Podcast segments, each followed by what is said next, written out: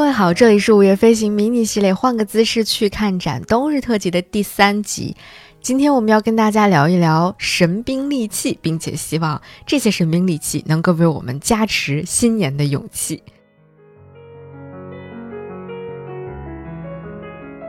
首先，我们先去德国柏林的东亚艺术博物馆去看一个商代的人面月吧。它的大致出生日期应该是在公元前十四世纪前后的商代，看起来很像一个铁憨憨的样子。那顾名思义，人面月就是以人脸为基本造型依据而创造出的古代的一种兵器钺。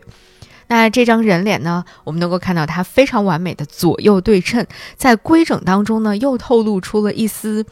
邪魅的狰狞的那种笑容。但是它的眉毛上方的那个纹饰呢？非常平行的排列着，也是左右对称，俨然就是一个可可爱爱的齐刘海的造型。再加上他这一双瞪得溜圆的大眼睛、高鼻梁以及露出的十二颗牙齿的标准笑容，甚至连颧骨都被表现出来了。这怎么看都想让人马上把它做成一个表情包呀！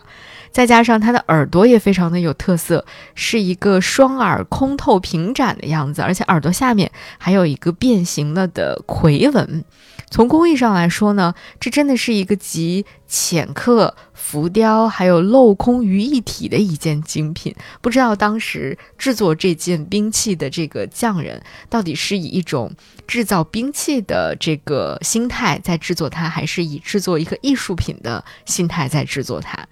那再来说说这个钺本身啊，钺呢，我们刚才说它是古代的一种兵器，它虽然本身是具有一定的战斗杀伤力的，但是更多的时候，它其实是由仪仗队的卫兵们在使用的。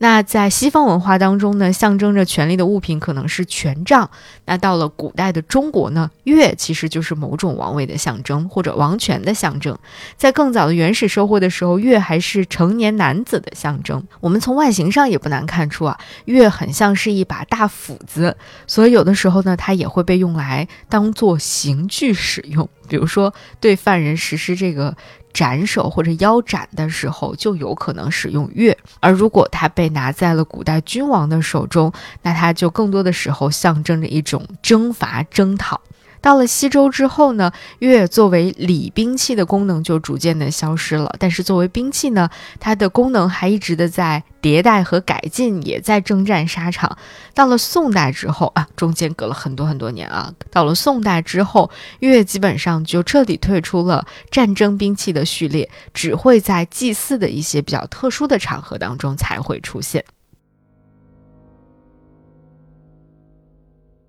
那看完了青铜的武器，我们来看一件简直能晃瞎人眼的黄金物件，是一把东周的黄金剑柄，它现在收藏在大英博物馆。相信很多朋友可能都见到过这支剑柄的照片。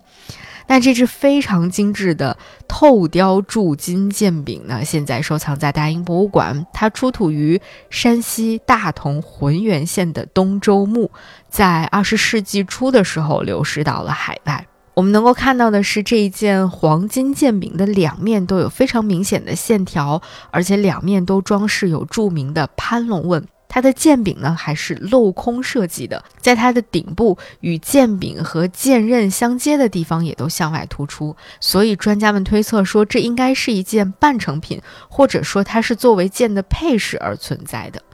那在中国的古代呢，金银其实并不像在西方那样，它属于带有非常高的权贵色彩的一个材料。黄金呢，在当时最早的时候，只是用来作为装饰品的，比如说它可以镶嵌在青铜器上或者漆器上面，很少会用它单独来制作某种物品。所以这把东周时期的黄金剑柄可以说是独一无二的一种存在了。虽然黄金在这个古代中国的人们的眼中，并没有我们现在想象的那么尊贵，但是今天我们看来，那黄金可是太尊贵了。这个。每天排队去买黄金的人都数不胜数，所以当我们现代人去看着这个纯金打造的镂空造型，以及上面寓意着这个崇高尊贵的攀龙纹的时候，只会感叹这实在是太巧夺天工、叹为观止了吧。